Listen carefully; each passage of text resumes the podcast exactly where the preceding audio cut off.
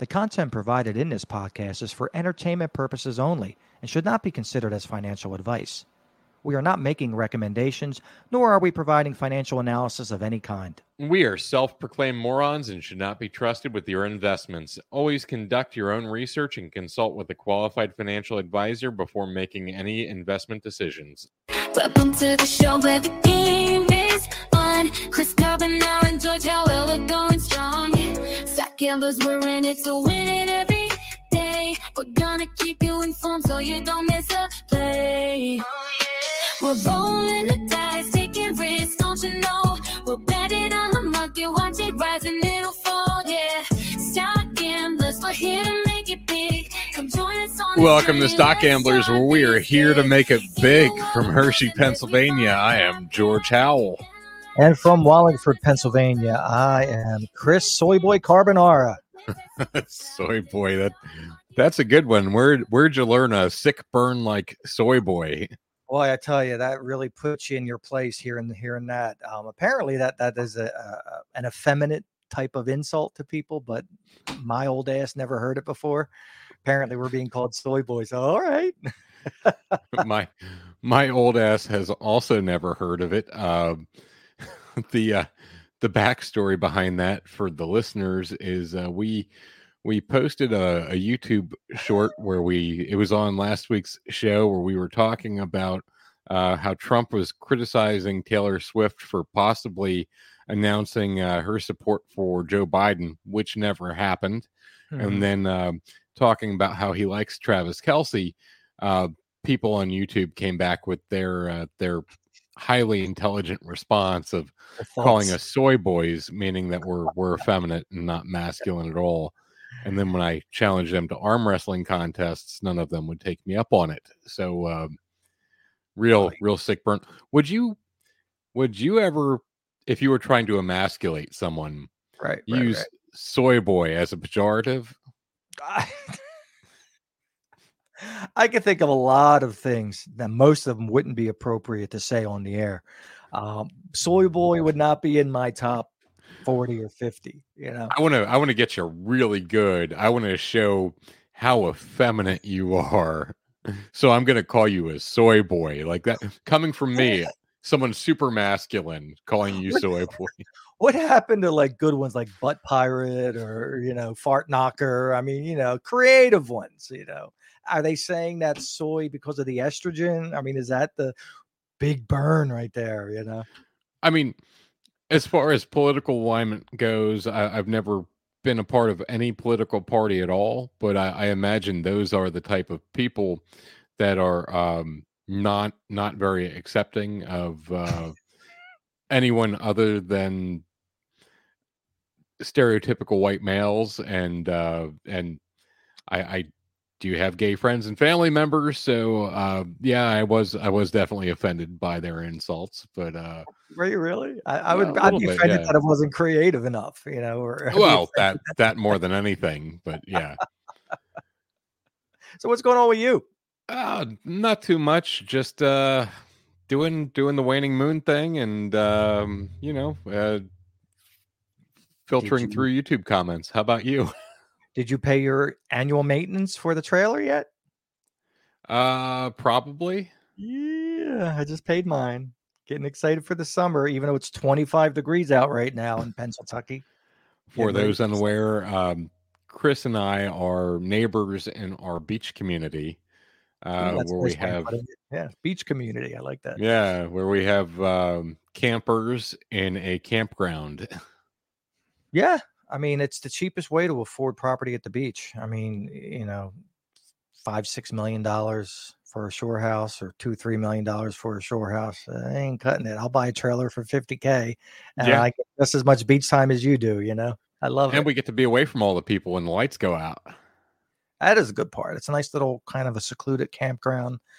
Have a fire pit going, have some cold drinks. It's it really is. I mean, it is the biggest stress relief I think I've had in years. Yeah, if any of you are looking for uh, beach property but don't have millions of dollars to do it, definitely consider looking for a campground or trailer park nearby. Exactly. Uh, best of both worlds. You're close enough to everything, and you can also get away from all the crazy beach tourists. Yeah, because once you get off that beach, you, you get away from the crowd, you know, and then you're in your own little quiet right off of Route 9, uh, kind of a little tucked away, just close enough to get to the stores if you need to, but far enough away where once you pull into that park, it's like you're kind of cut off from everybody. Love it. Yeah. All right. Um, anything else you want to go over? Uh, I, I've I've finally decided that I am I am going to throw my support about one presidential candidate. I am going to do a write-in vote for Larry David. I think it'll be a pretty pretty pretty good president. I don't know what your thoughts are on that. I would think that if you could pull a miracle and get him elected, he would probably turn it down. Well, here's the thing: when people said that about Trump back then, oh well, you know what? He's a rich man. He he won't be bribed. You cannot bribe him. You know, Oh, yeah. Larry David. You can't bribe Larry David. He's he's he's a billionaire. You know, pretty much. Right. He get he gets paid for endorsements to deny or reject your product. Your product. and it's all just the same for him. Just imagine all the international uh, incidents that would happen with him as president. You know, let me ask you a question, Putin. Let me ask you.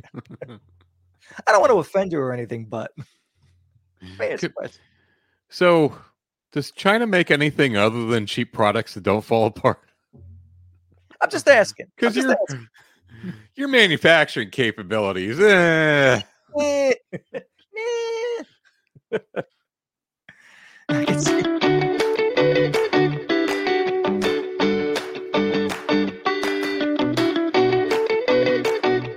It's good to have the music back. Yeah, love it. Oh, to our recap.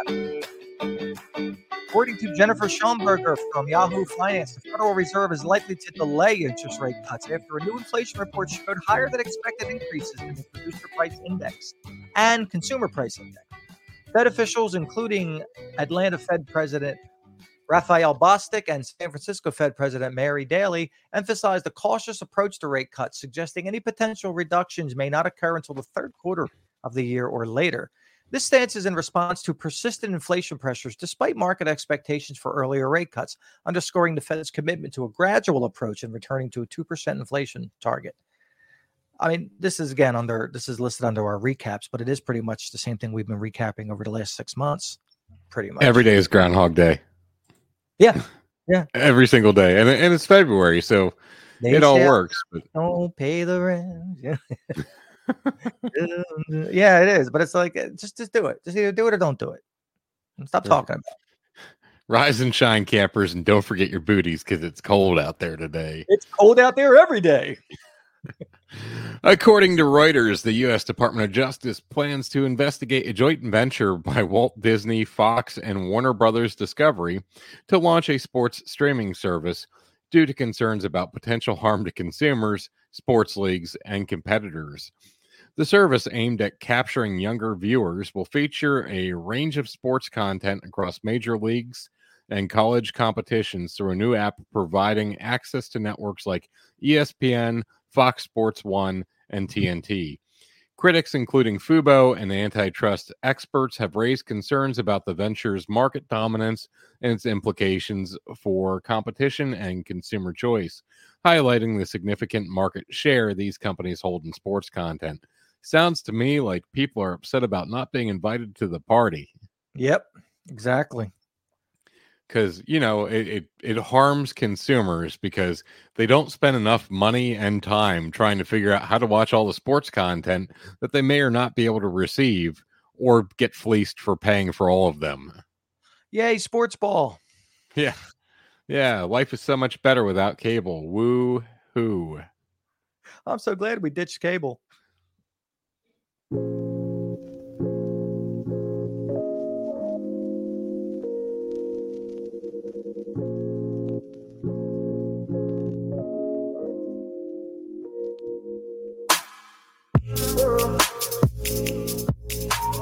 Uh, moving on to current stock news from Yahoo Finance, Walmart reported exceeding expectations in its fourth quarter, highlighting a 23% year over year jump in e commerce sales and pushed its online sales past 100 billion.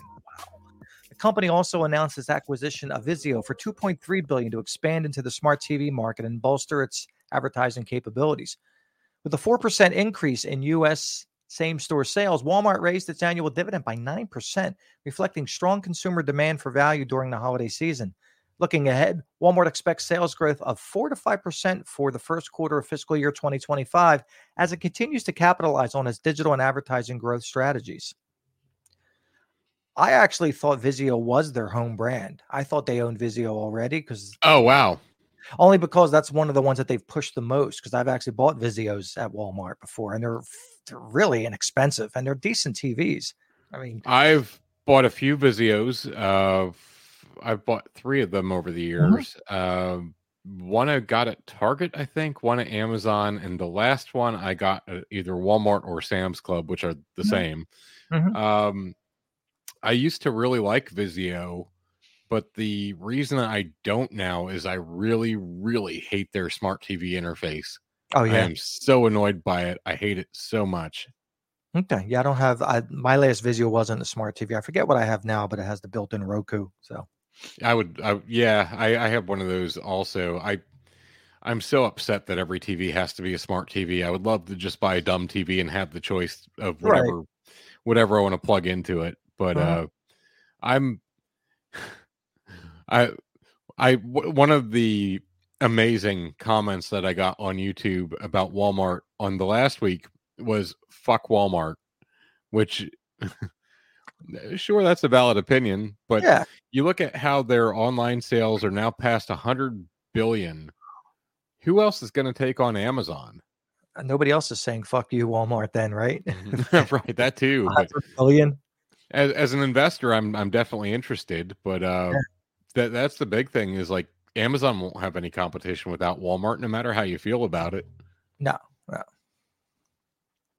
From Yahoo Finance, Capital One's proposed $35 billion acquisition of Discover raises questions about regulatory approval amidst heightened antitrust scrutiny.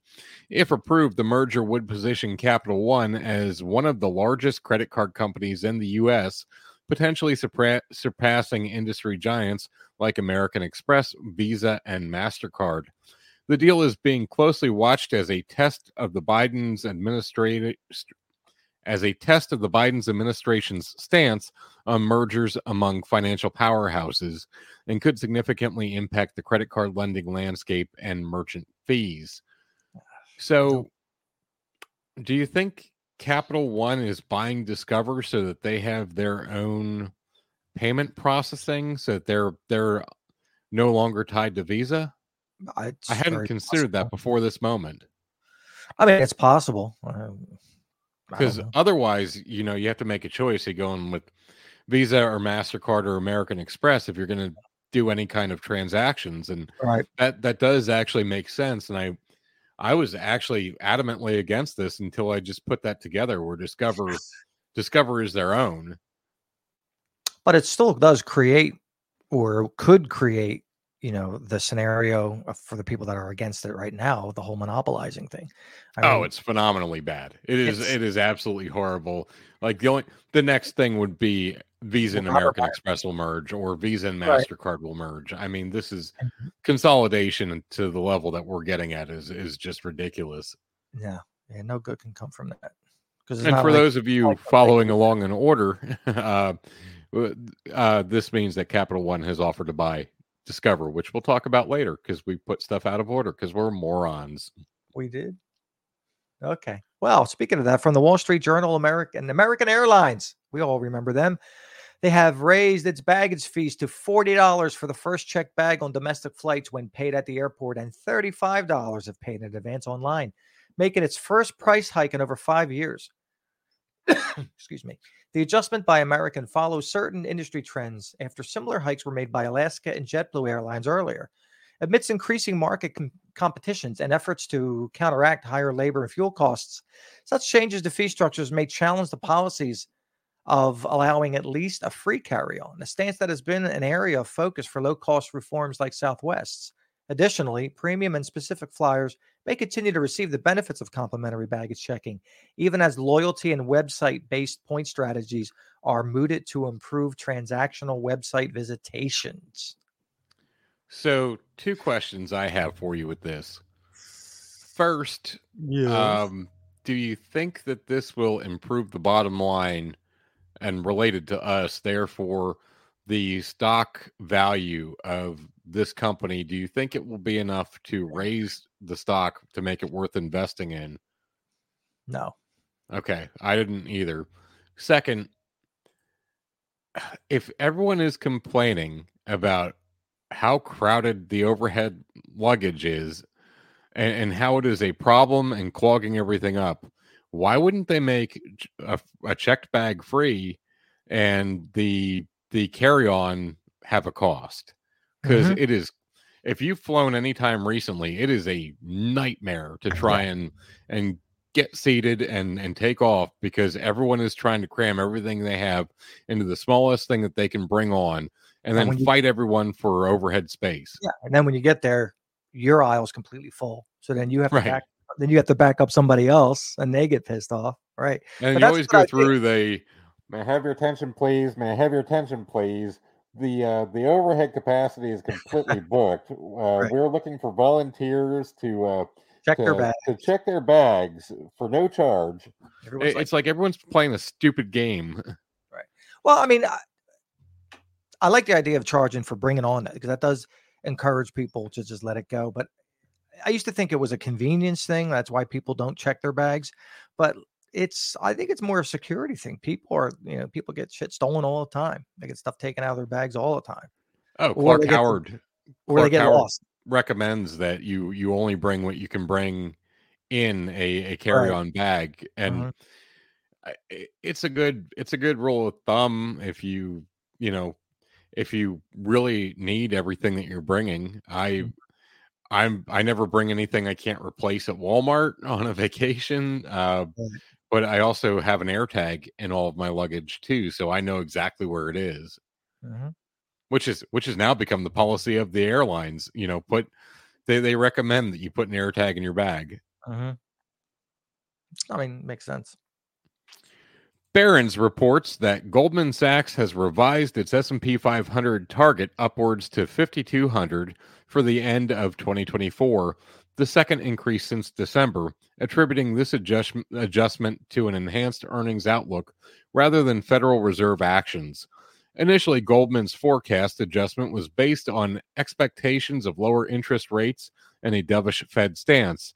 This optimism, reflecting broader market senti- sentiment, persists despite adjustments in expectations for Fed interest rate cuts, highlighting the resilience of the economy and companies, especially major tech firms, in the face of the steepest interest rate increases in a generation.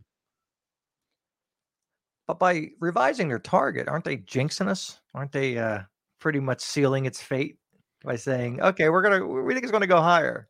They're they're saying screw the consumer, business is king. Uh, the it's not going to turn around. Rates might go up, and from everything that we're seeing so far, it looks like it's more likely that uh, that rates are going to be raised rather than cut at this point. Yeah, yeah, crazy stuff.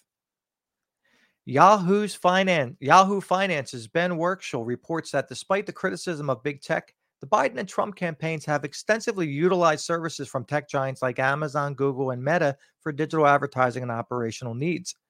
FEC records reveal millions spent on digital advertising, showcasing the reliance of political campaigns on these platforms to reach voters. No duh there. Additionally, both campaigns have engaged with Amazon for different services and made notable expenditures on technology products and services, including Apple products and Uber rides, highlighting the inescapable integration of big tech and campaign operations despite ongoing antitrust and regulatory battles. You cannot do anything on the internet without Amazon. You can't do anything in search or advertising without Google. And Meta's where everyone goes to play. So yeah, those three are, are definitely going to be in the top. It's like the mafia. Hey, you want to build a building? Yeah, yeah, you need cement for that building, right? Eh, come talk to me. I'll get you the cement that you need.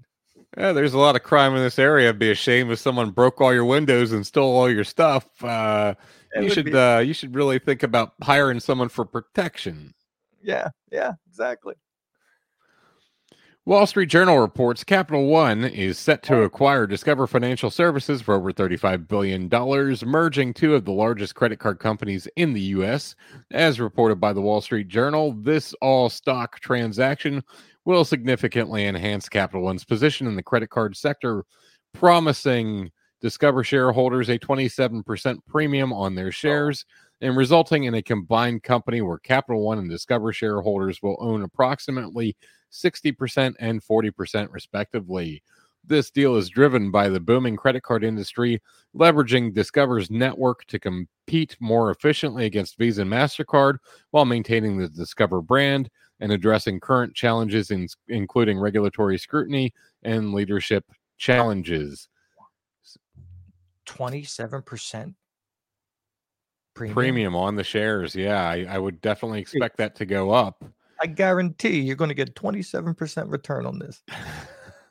um it's funny because a few weeks ago we were talking about how congress was set to kill the credit card re- rewards programs Right. and i would imagine that this would uh, definitely cut down on the profit that they're looking at by merging so it it, it the timing is peculiar i don't know if they were thinking about this before and wanted to wait a few weeks to see what happened or if this just came at the spur of a moment but that um that's something that looms in the back of my mind reading this is how how well are they going to do if if that happens where there's reform and there there's no longer any advantages or rewards to credit cards Right, right. Well, speaking of that, you know, from Reuters, Capital One, we just talked about them. They're set to acquire Discover Financial Services again, $35.3 billion all stock deal. Let's swap some stock, potentially creating the sixth largest U.S. bank and major credit card competitor against firms like JP Morgan's Chase and Citigroup. This merger is expected to face significant antitrust scrutiny. It aims to enhance the global payments network and achieve 2.7 billion in pre-tax synergies by 2027.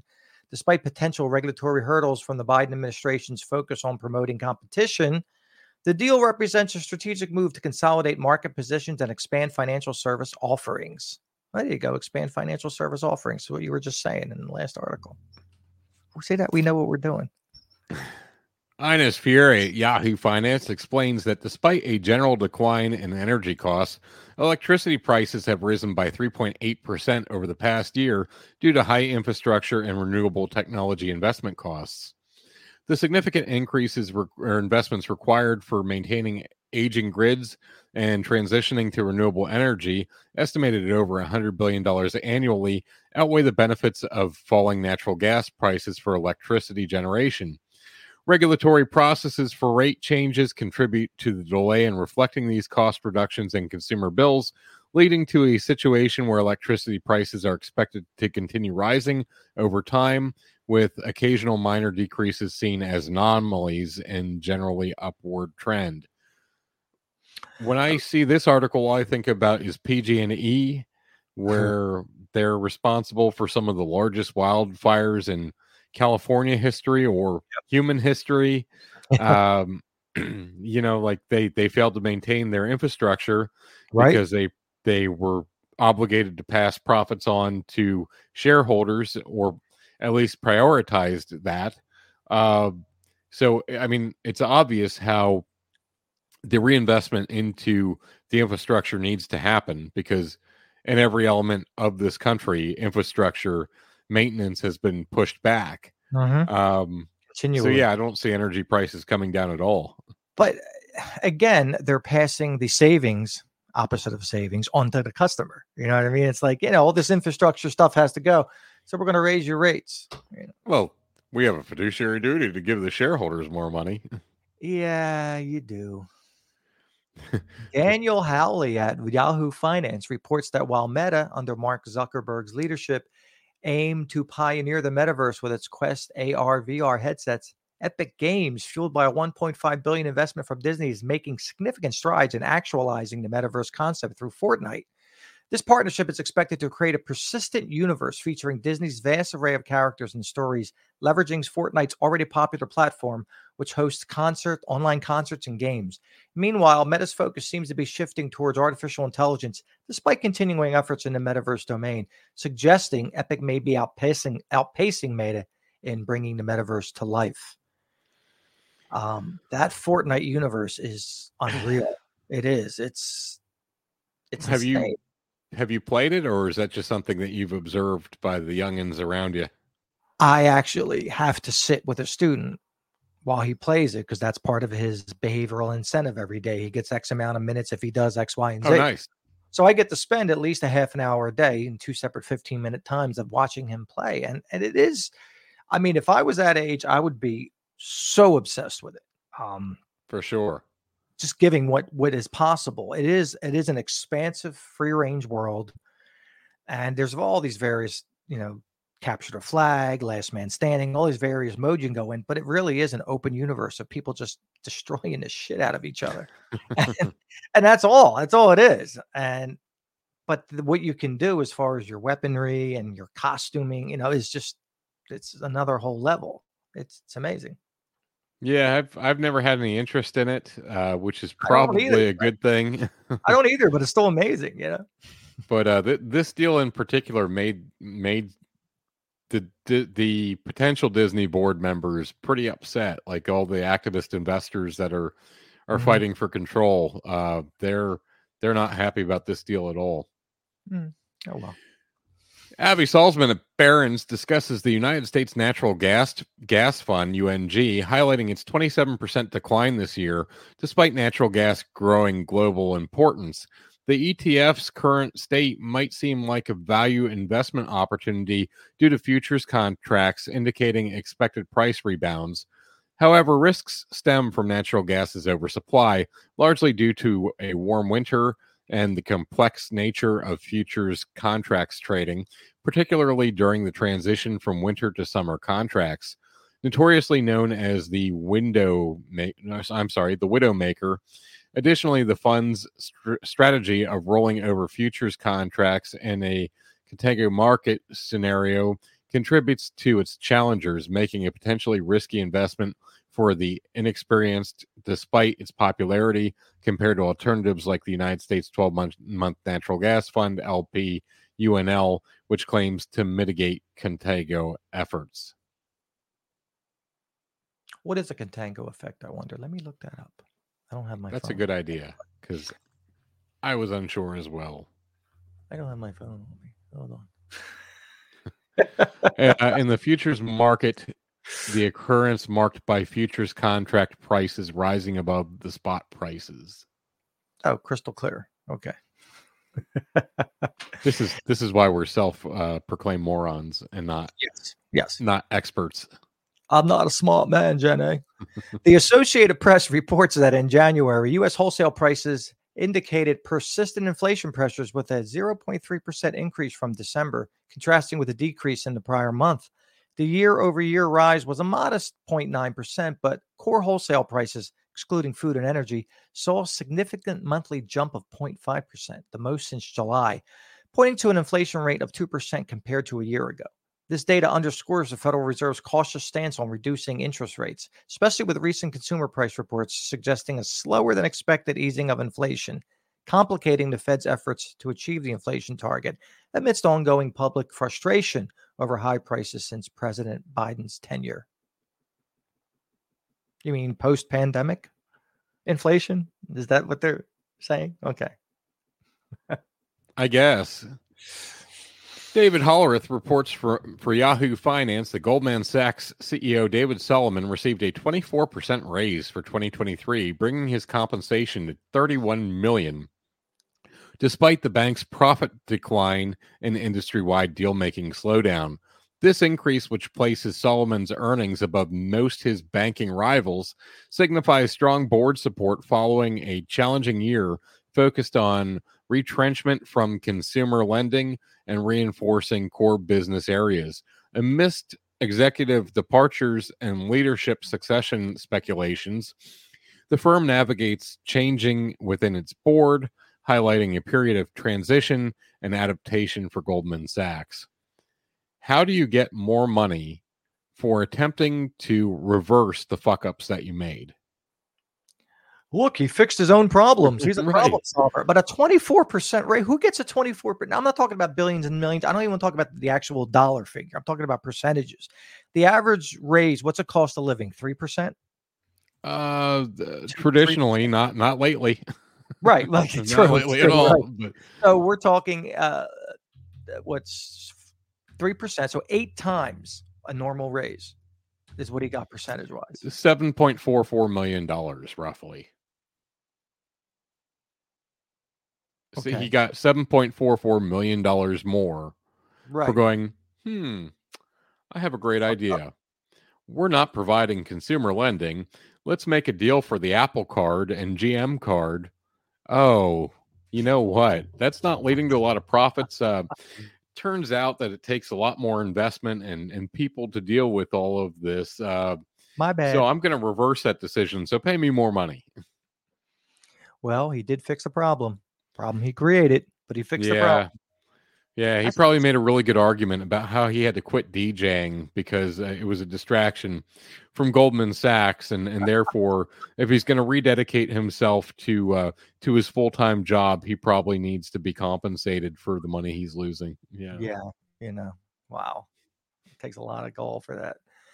Rebecca Chen at Yahoo Finance reports that mortgage rates have risen past 7%, dampening homebuyers' hopes for Federal Reserve rate cuts. Here we go again with the rate cuts amid, amidst persistent inflation. The 30 year fixed loan rate reached 7.13% on February 13th, reflecting increased borrowing costs and challenging home buying affordability due to higher than expected inflation rates in January, of course. This situation has led to a retreat from the housing market with a notable drop in mortgage applications and purchase activity. Furthermore, renting has become a relatively cheaper option than buying in the nation's 50 largest metros, despite the average national rent also increasing significantly since the pandemic, underscoring the broader affordability crisis that we have in housing. I mean, I, I know people personally that have had to move out of apartments even because they were too expensive and they had to like downsize to like move out of an area, go to another area because the apartments were too expensive. But seven point one three. Hmm. really intriguing to me to see this happening now because, I mean, living in the DC area uh, as long as I did, I was going through this problem uh, 10, 12 years ago. Mhm. and and now it's happening everywhere like to see it to see it sprawl out um everywhere else because obviously the the major cities like new york dc san francisco la are going to be the first for that to happen to but for that to happen everywhere um also i've i've moved a lot in my life because of, of rising apartment prices um uh, this is the most comfortable I've been because I haven't had to move in seven years since I bought a house. Uh, Right. It's really, it's a really weird situation to see it happening on as big a scale as it is. Mhm. Right. Reuters reports that Roku's shares plummeted nearly 20% after the company forecasted a first quarter loss greater than expected, indicating stiff competition from giants like Netflix and Amazon in advertising revenue. The shift toward smart TVs is also impacting demand for Roku's devices. With Walmart potentially, now definitely acquiring Vizio, Roku faces additional challenges in its primary retail channel. Analysts had anticipated a smaller loss than the 90 cents per share, Roku experts attributing slow spending in media and entertainment partly to last year's Hollywood strike. Despite these challenges, the average brokerage rate remains a hold with a median price target of $85. This happened right after I decided in our game to buy 2,000 shares of Roku, thinking, oh, those are probably going to go up because Roku Roku makes a really good product. Apparently, making a really good product's not enough these days. no, no, it's not. Especially when uh, Walmart buys your your competition, and uh, and then all of the advertising money gets gobbled up by everyone else, uh, which is something that I never consider. I mean, I always know that Roku makes the bulk of their money on advertising within their platform, but I never think that. It, it's like uh, the printer model. You know, you, you think that you're spending a bunch of money on a printer and they're making a profit from that when they're not. They're losing Right. money on it. It's a loss leader for the back end money that you're going to get from Ink or in Roku advertising. No, you're right. Reshma Kapadia at Barron's highlights the significance of several global elections happening in 2024, affecting nearly 60% of the world's population. These elections are crucial due, due to ongoing wars, the rise of populist candidates, and the economic pressures from higher interest rates and budget deficits.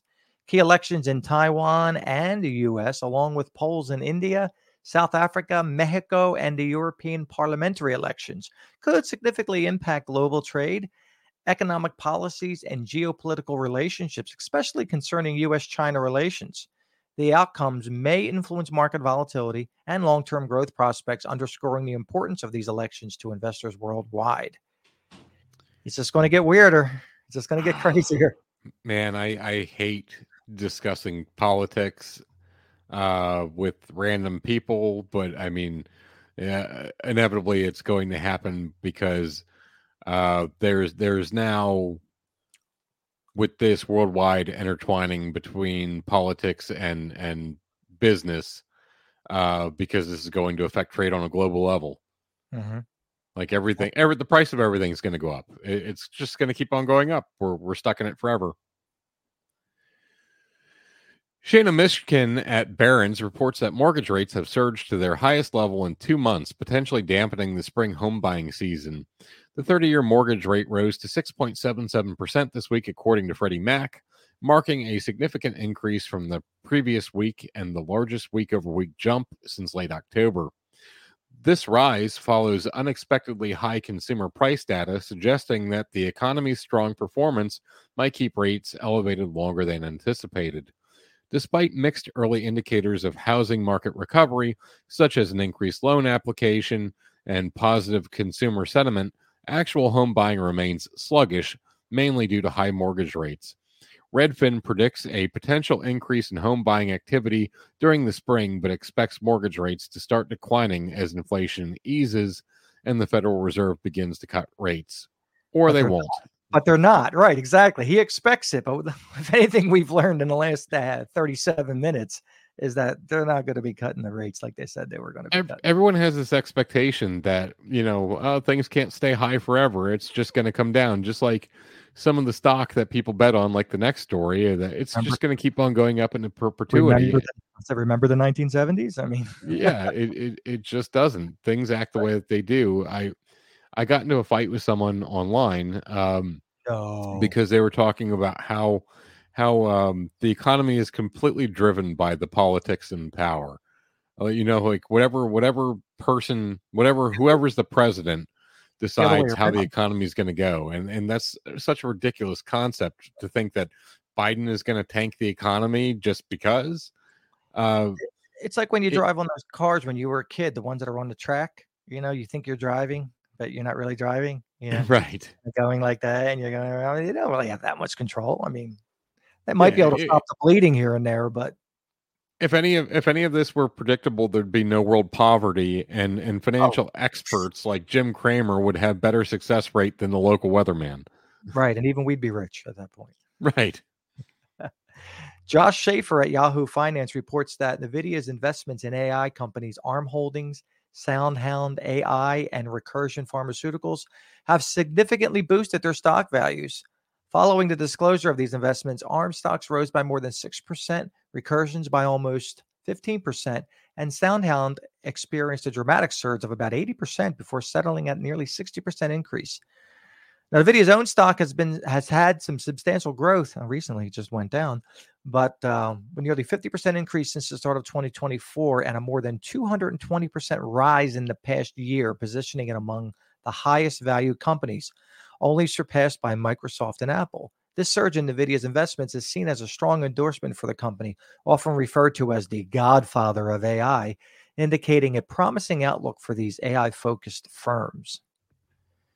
How how incredible is it that Nvidia rose as quick as it did that it is now only behind Microsoft and Apple. Most people never even knew what Nvidia was No. six months ago. Mm-hmm, mm-hmm. It has been in in in like Bar like Barron's and Motley Fools. It's been in their vocabulary for a couple years now. But yeah, I, for the general public, I don't think anybody talked about it for the last until this past year. Yeah, being into into tech and uh, and a former gamer, everyone knew what Nvidia was because of graphic cards. But until graphic cards started being used for uh, cryptocurrency, when when people really figured out what the power was for it, uh, and then finally AI, that that's really when Nvidia became a household name. But in that short amount of time to to rise that high, I just can't believe Allen Iverson has that much of an impact on the world. You know, I had to go for the obvious joke there. We've been talking about AI for like the last hour. So. Joe Light at Barron's reports that Coinbase Global significantly exceeded earnings and revenue estimates for the fourth quarter, with the stock soaring about 11% in after hours trading. The company reported earnings of 1.04% or 1.04. I'm going to start over. Joe Light at reports that uh, that Coinbase Global significantly exceeded earnings and re- revenue estimates for the fourth quarter, with the stock soaring about 11% in after-hours trading. Trading, the company reported earnings of a dollar and four cents per share on nearly 954 million in revenue, surpassing analysts' expectations of a two cent per share gain and 826 million dollars in shares. This performance marks a strong recovery for the previous year's loss fueled by a rebounding crypto market and Bitcoin's significant price increase. Despite concerns about increased competition and potential fee compression, Coinbase's trading volume more than doubled between the third and fourth quarters, indicating robust growth and market share retention. The company also benefits from the recent approval of a Bitcoin ETF, serving as a custodian and potentially attracting new investors to the crypto market despite regulatory challenges from the SEC. I still don't get cryptocurrency. um, how does it go up? Yeah, yeah, it just goes up. I mean, you would you would think uh from the way the blockchain works is that, you know, really complicated algorithms are are, are really complicated uh problems are being solved and, and that that produces a Bitcoin uh and then the Bitcoin is uh the Bitcoin will continue to rise as more people use it uh Right. creating more of a scarcity uh but really i i don't know how you get perceived va- value value from bitcoin i don't know how it goes up and down uh, How could it be scar- especially how could it be scarcity. That's what I mean. I mean, like scarcity in something that doesn't exist. right uh, especially when you have people like uh, ftx and and Mhm. uh was it Beyonce or whatever uh binance or whatever binance whatever those whatever the made up bullshit words they come up with for their companies uh Right. with all their fraud, you know, and and then other people who die with uh with their vault not having a password shared or people who lose uh the key to their vault and all those coins are potentially gone forever. I have no idea how any of this shit works. It's it's just a. I, that's why I stay away from it. I don't even want to. I don't even want to dip my toe in there. I mean, it's great from our perspective. If you want to gamble, go gamble. but uh to look at it as an actual investment, I uh, brings up a good point. Brings up a really good point, and and I'm going to make this comparison. Tell me if I'm nuts. It's like online gambling because you could play cards and it's it's organic, it's natural. You don't know what that next card is. You can count them, you can expect it, but then you have digital poker where they could just right create whatever they want to create. I mean, they could have it Yes. programmed perfectly so that you never win. And that's why I Right. don't understand why people gamble online. It's like, I'll go play roulette online. right it, with with regular gambling unless you are uh fixing the deck and unless you're cheating in some way it, it is a true random chance Mhm.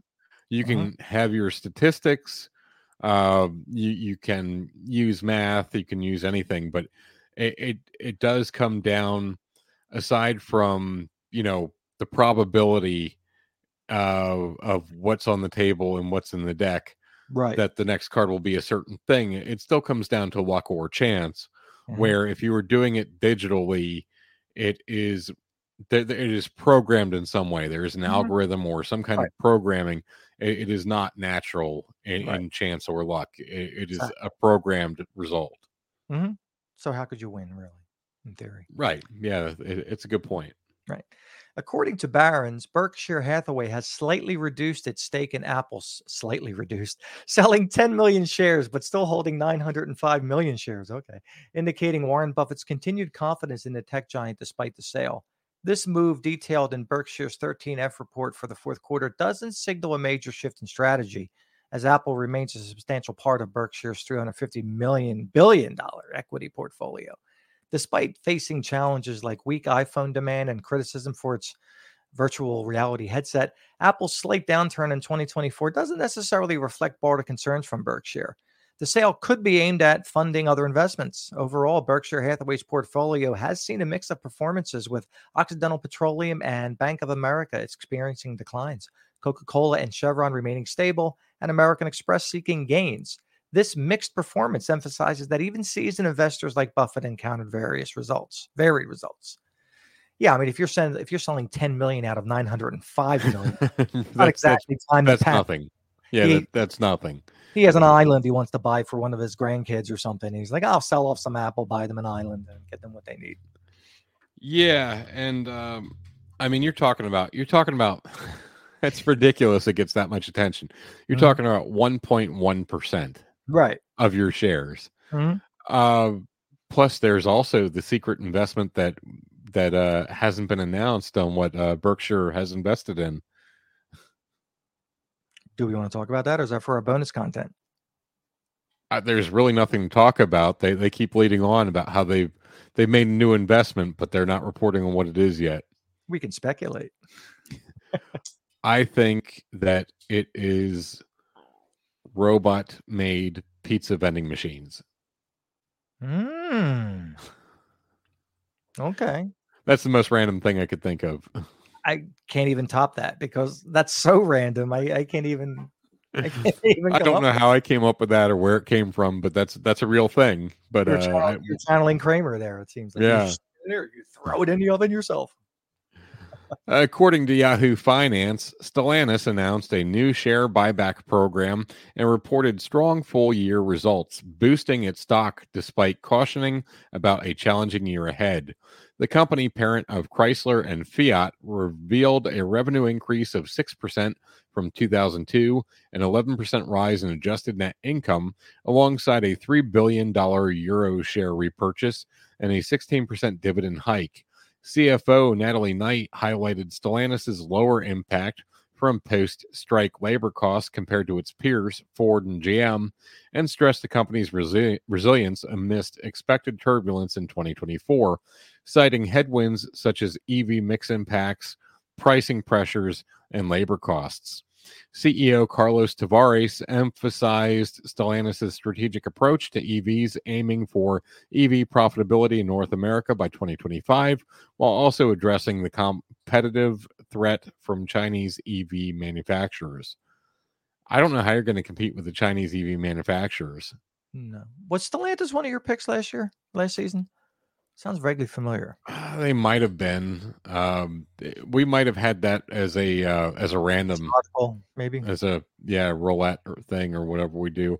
Um, yeah, I I hear that the Chinese EV manufacturers are getting beat up so much that they're going to start doing fire sales on all their vehicles to the point that importing them to America, even though they will have tariffs on them, which raise the price drastically, would still be far cheaper than anything that we're producing. Really? Like 20, 20, 30,000 dollar electric cars. Whoa. And that's with the That- That that's a potential scenario that hasn't occurred, but Mhm. We'll see. Wow. Barron's reports Tesla Cybertruck owners are encountering rusting issues despite the vehicle's 30 time cold rolled stainless steel composition, which was intended to add strength and even render it bulletproof. This product sheds light on the inherent but perhaps unexpected corrosion potential of such high grade stainless steel, primarily due to the risk posed by dust, dirt, and retained moisture that can degrade its chromic protective oxide oxide coating, whatever that is. While this innovation, in particular automobile production, raises concerns, measures like cleaning, paint, ceramic, or vinyl wrapping are cited as solutions to counter rust. This situation, largely unforeseen by Tesla customers, necessitates the wisdom of high end kitchen care, where seamless items meet the real world's irregular contours to a leather like luster with an echo of the truck's off road purpose. Those were a lot of words, and I have no idea why they were put in that order. That's My response to this is yeah. Did you did you not see that coming? I mean, there there's a reason why every car on the planet has had coating on its steel forever. Mhm. Not just for a short amount of time, forever. You know, like uh, the whoever decided, oh, we're just going to leave bare stainless steel has never lived in a market outside of a desert. Nope. Like anyone who's ever encountered snow or the brine that you put on the road or the salt that you put on the road, Even eh, just humidity and driving down at the shore, you know. yeah, yeah, it, it th- this is moronic. And then you get into the problems that the stainless, the bare stainless steel has about the finish and how people are complaining how it looks weird and all the all the manufacturing problems that they had f- from it. Like this is just dumb. This is dumbass design. hmm Yahoo Finance discusses the resurgence of infla- inflation during President Joe Biden's tenure and its impact on American sentiment towards the economy under former President Donald Trump. Despite Trump's tumultuous presidency, many Americans reminisce about the lower inflation rates and stronger purchasing power during his term. Inflation rates and the cost of living, including rent, groceries, and transportation, have significantly increased under Biden compared to Trump, affecting Americans' financial well being. While Biden's administration has seen a rise in real earnings, inflation has outpassed these gains, diminish, diminishing overall purchasing power. This article also suggests that Biden faces challenges in shifting the blame for inflation and must convene, convince voters for the impro- improving economy improving economic conditions and the merits of his ec- economic policies over Trump. I can't read. It's the economy, stupid. It's the economy, stupid. It really It's amazing to me how quickly people forget. That we were in a global pandemic, or That's exactly where I was going to go.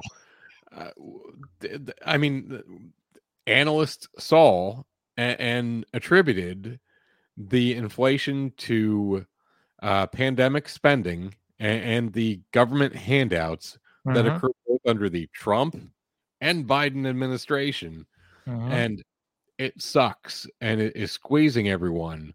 right. But to be able to say this is the guy that did it when well, it it's global. both of the guys that did it, and it's global because the Right. entire world handed out money.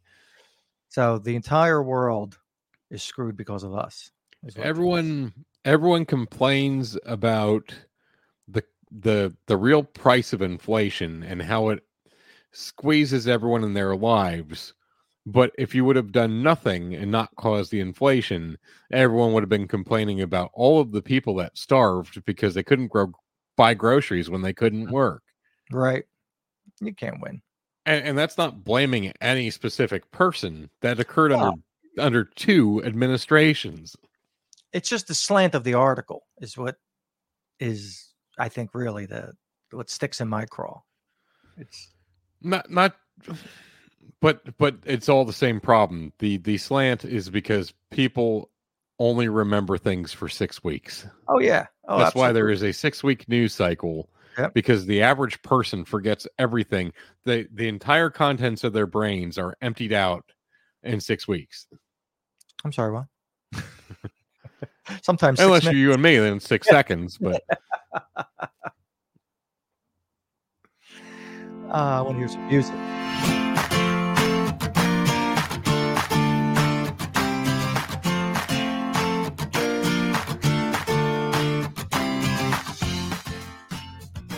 According to MarketWatch, despite a recent setback, hope remained for taxpayers seeking relief from the $10,000 limit on state and local tax deductions. due to its expiration at the end of 2025.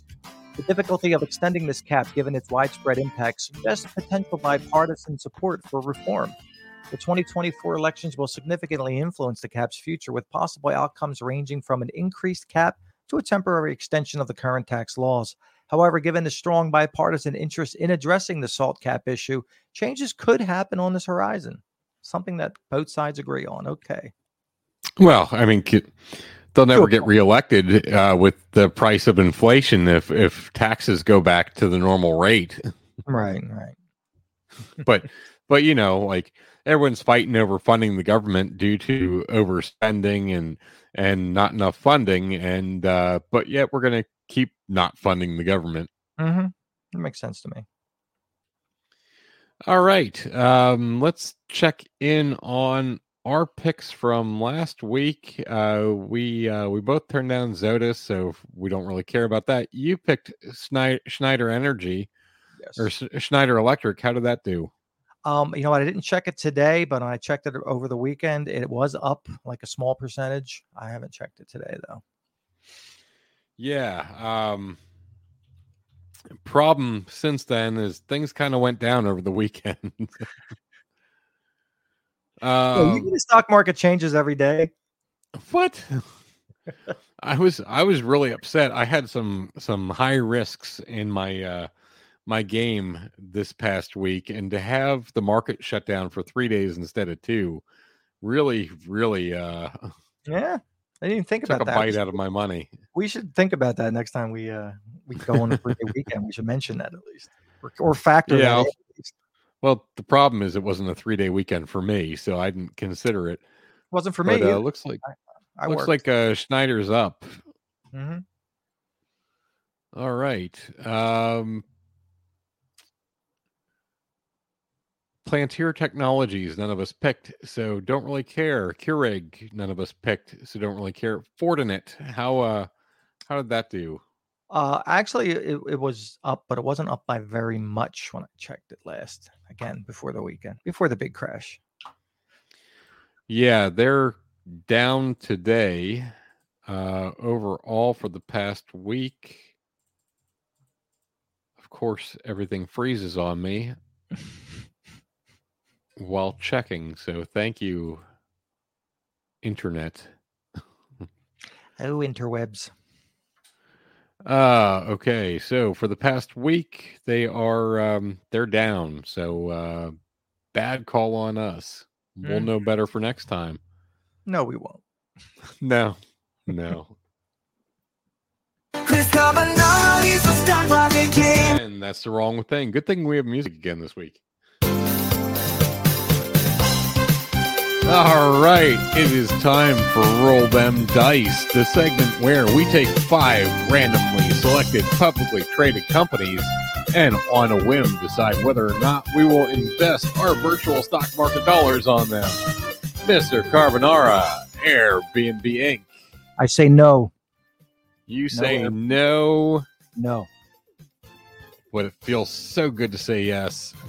I don't like it. I never liked Airbnb.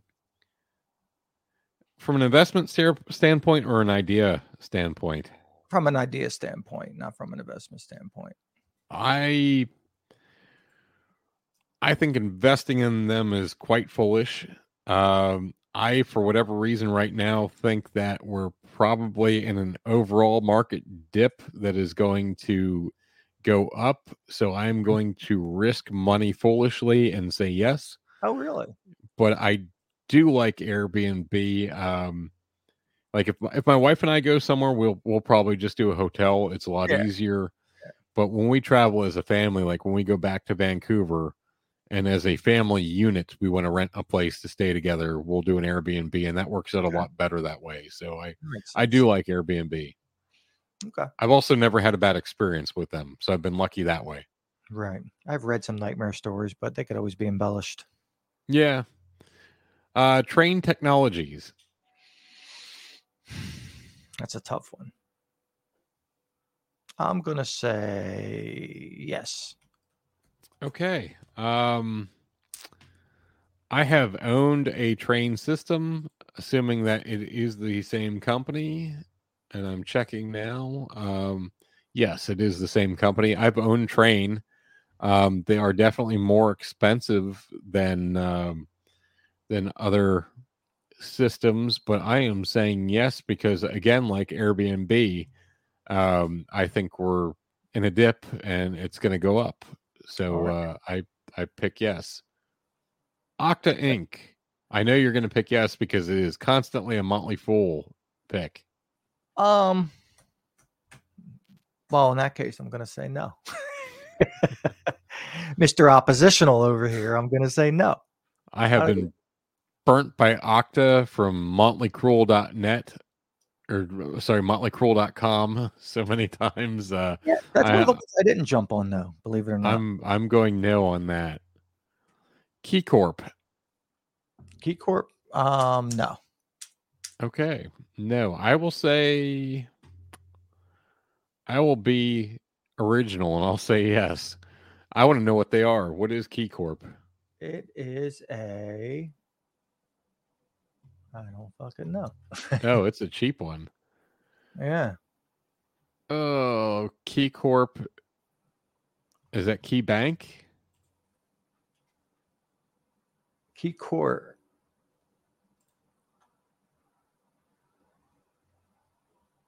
Oh, geez, why are they so hard to find out what they do? I know. It's like the Illuminati. oh, now I got pictures of people uh, that aren't connected to it. I got a picture of George Soros here. He's not connected with them. Why is Oh, that that's pop- awesome. Why is that popping up? KeyCorp is a bank holding company which engages in the provision of financial services. It provides a range of retail and commercial banking, commercial leasing, investment management, consumer finance, student loan refinancing, commercial mortgage services, and special servicing, blah, blah, blah, blah, blah. I don't like investing in banks. No. So uh, I'm glad I went no, and I will stay no. All right. What Illumina Inc. Illumina. I say no. All right. Is it AI? AI made. What's that? Is it the British AI company? I have no idea. What are they? I don't know. I'm trying to look them up right now. Illuma?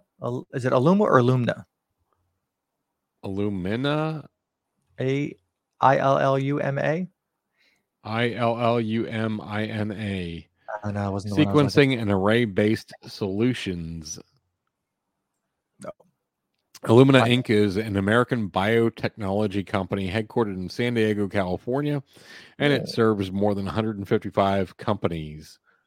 They manufacture market integrated systems for anal- analysis of genetic verification or uh, genetic variation and biological function. Cool. You know what? I'm going to say yeah. Okay. You'll probably like make money. Come on, I'm, I'm seven no. I'm seven or six thousand five hundred dollars behind you.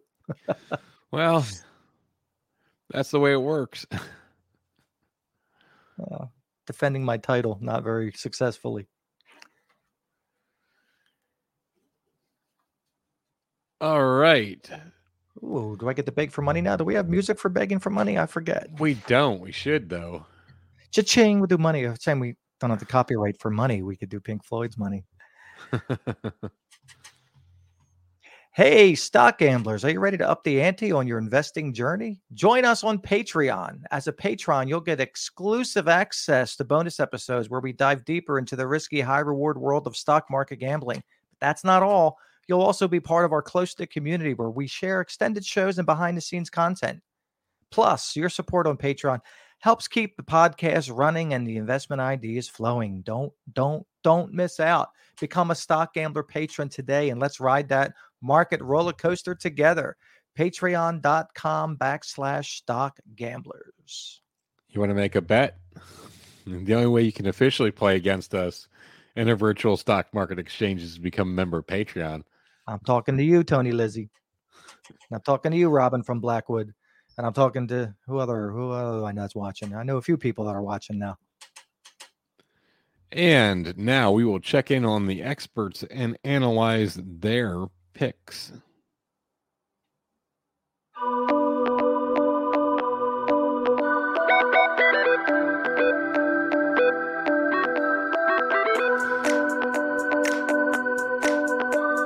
Carbo, what uh, what's going on with the Motley Fool? Well, our buddies over at Motley Fool, they are hanging their hat on Elf Beauty. Elf stands out as a disruptive force in the cosmetic industry, offering affordable and socially responsible products that have captured the attention of consumers. With a business model that undercuts traditional cosmetic giants by up to 80% on price, Elf has managed to expand its market presence significantly. Its focus on clean, cruelty-free products under the W3ll People brand, coupled with a savvy marketing strategy, has propelled revenue growth from 318 million in 2021 to 890 million in the trailing 12 months. Elf's ability to maintain high gross margins while keeping R&D and marketing costs low has resulted in operating and net margins surpassing those of its competitors. The company's expansion into the skincare market, especially through the acquisition of Naturium presents an opportunity for even greater growth, given the larger and faster growing skincare industry. Despite a 600% increase in stock prices over three years, Elf's aggressive growth, stra- eh, aggressive growth strategy, sorry, and expansion into new markets suggest a long runway for. However, risks include brand reputation, reliance on manufacturing, China, concentration risks major sales channels. Still, Elf's Beauty unique position at the intersection of affordability and social consciousness offers a compelling investment opportunity for those looking for aggressive growth in a consumer goods sector. Now we're going to check on our friends over at Barron's. George, what are our friends at Barron's telling us? Before that, Motley Fool's a little late to the party. I suggested ELF when they uh, when they took over uh. So What happened? um, What happened? I lost my butt. Right, right. And now they're saying to do it. So you were Yeah, cheating, yeah. They uh, they're taking advantage of the dip after that. that which uh, is what they're supposed to do, right? yeah, yeah. Good on them. Timing. Even a timing. is right twice a day, right? All right, Barron's picks. L3Harris Technologies, a significant player in the military sector, faces challenges despite its strong market presence, including stagnant stock performance under CEO Chris Kubasik's leadership. However, activist investor D.E. Shaw's involvement in a strategic business review led by former CEO Bill Brown signal potential for improvement. With management outlining ambitious financial goals, including increased sales and profit margins, and now analysts believe the stock could see significant growth, although concerns about broader defense sector trends and U.S. government spending remain. Never heard of that company before. Nope. DigitalBridge Group, transitioning from a real estate investment trust to an alternative asset manager, anticipates presenting its first post data center spin-offs results on February 20th, today. CEO Marc Ganzi aims to capitalize on the growing demand for digital infrastructure investments, with the company's expansion in private equity funds showing promising growth potential despite historical challenges and evaluation due to accounting rules. With plans to emphasize its money management earnings and ambitious fundraising goals, analysts foresee DigitalBridges stock as a compelling buy opportunity and the involving landscape of alternative asset management. Does that mean non fungible tokens? I don't know. Is, is that what that means? They're going from real estate to to digital digital assets. What's that mean? Digital real estate? I don't know. Well, uh, maybe I'm wrong. It says digital infrastructure investments, so uh, maybe maybe they're talking about fiber optic cable. I don't know. I, I have no idea. This is uh, confusing to me, but IAC, a diverse internet and media holding company led by CEO Joey Levin, appears undervalued, undervalued based on a sum of the parts analysis, with its market capitalization closely mirroring the value of its cash and publicly traded securities, leaving little to no value assigned to its other assets. These assets include a significant stake in MGM Resorts International and home services company Angie, as well as wholly owned businesses like Dotdash Meredith, which is expected to generate substantial earnings in 2024. Analysts project project a sum of the parts value for IAC of 5.9 billion dollars, suggesting a significant premium to its current market cap, presenting an attractive investment opportunity. Last time I saw value like this was Microsoft. Really? But then when I look at the assets being MGM Resorts, which had huge cyber security issues, and Angie, which continues to underperform, I um I I don't know if this is a good one. Hmm. One way to find out. Keep gambling. Keep your toe in there.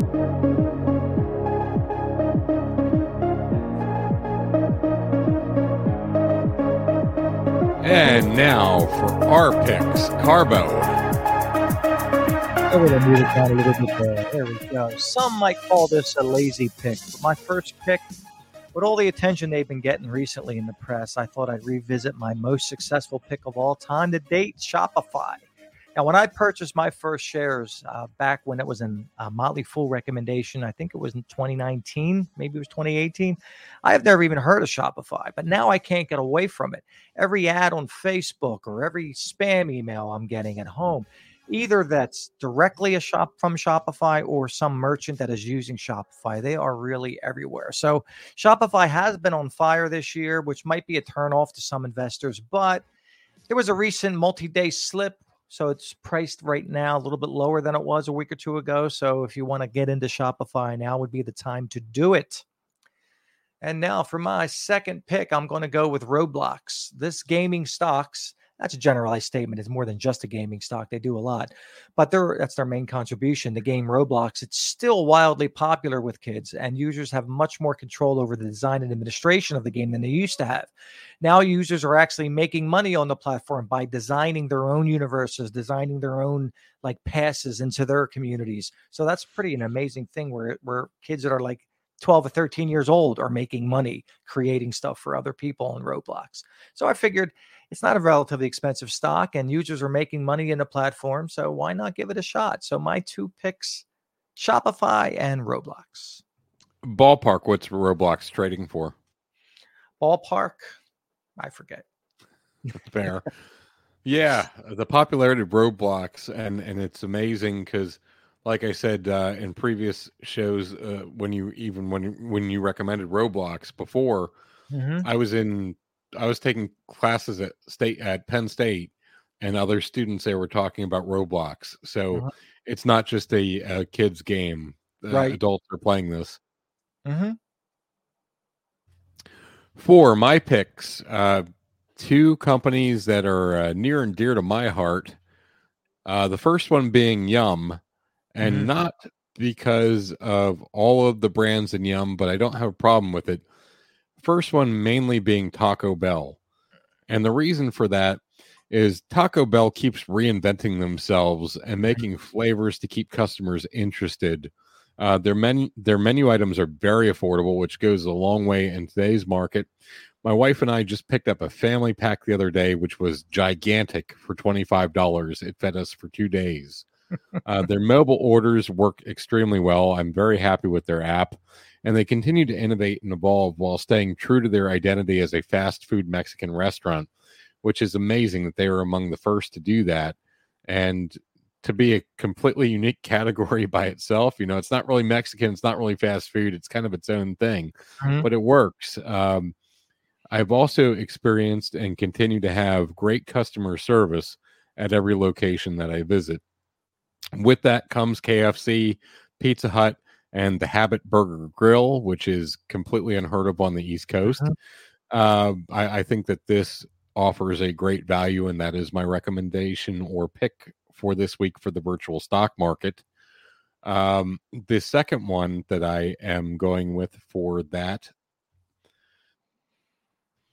Pilot Corporation, known as Pilot Pen, is a prominent Japanese pen manufacturer founded in 1918 and headquartered in Tokyo.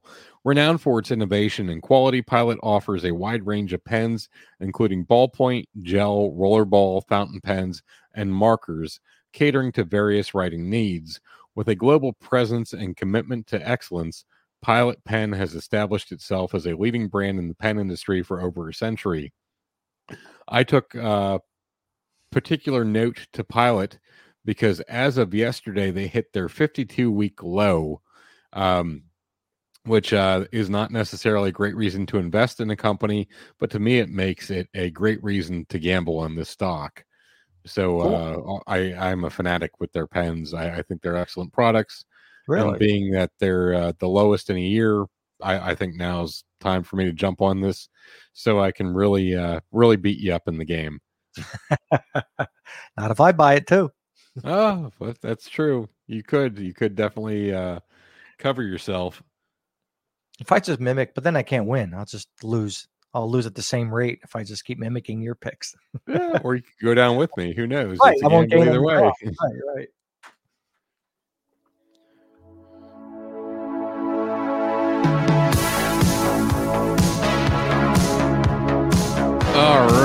That is going to wrap up this week.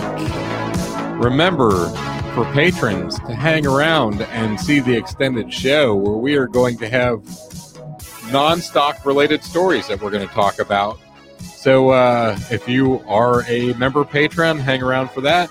If you're not a patron, you can go to patreon.com slash stock gamblers where you will get access to our extended show and um, you know you can help support us and, and keep this thing running. So thank you for joining us on stock gamblers. Stock gamblers is hosted written and produced by chris carbonara and george howell. Special thanks to our patreon supporters like don Rayom. you make this show possible. To write to us you can email us at stockgamblersshow at gmail.com And you can find out more information about our show at stockgamblers.net, including where you can subscribe to our podcast and where you can provide a one time donation. If you find value in our show, please consider joining our Patreon for just $5 a month. Just $5. five dollars a month A cup of coffee, for Christ's sake, for each of us. You can help support us and gain access to our bonus content, as well as test your stock skills by playing against us in our virtual stock market challenge, for Christ's sake. five dollars isn't even a good cup of coffee for each of us I Dunkin' Donuts. I could deal with that. Yeah, that that's gonna be six dollars for both of us. But uh, Yeah, yeah. All right. Well, listen. Thanks for listening. keep gambling.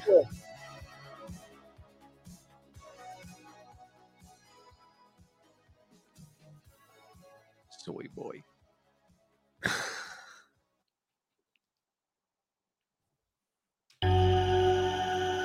This has been a Winning Moon production.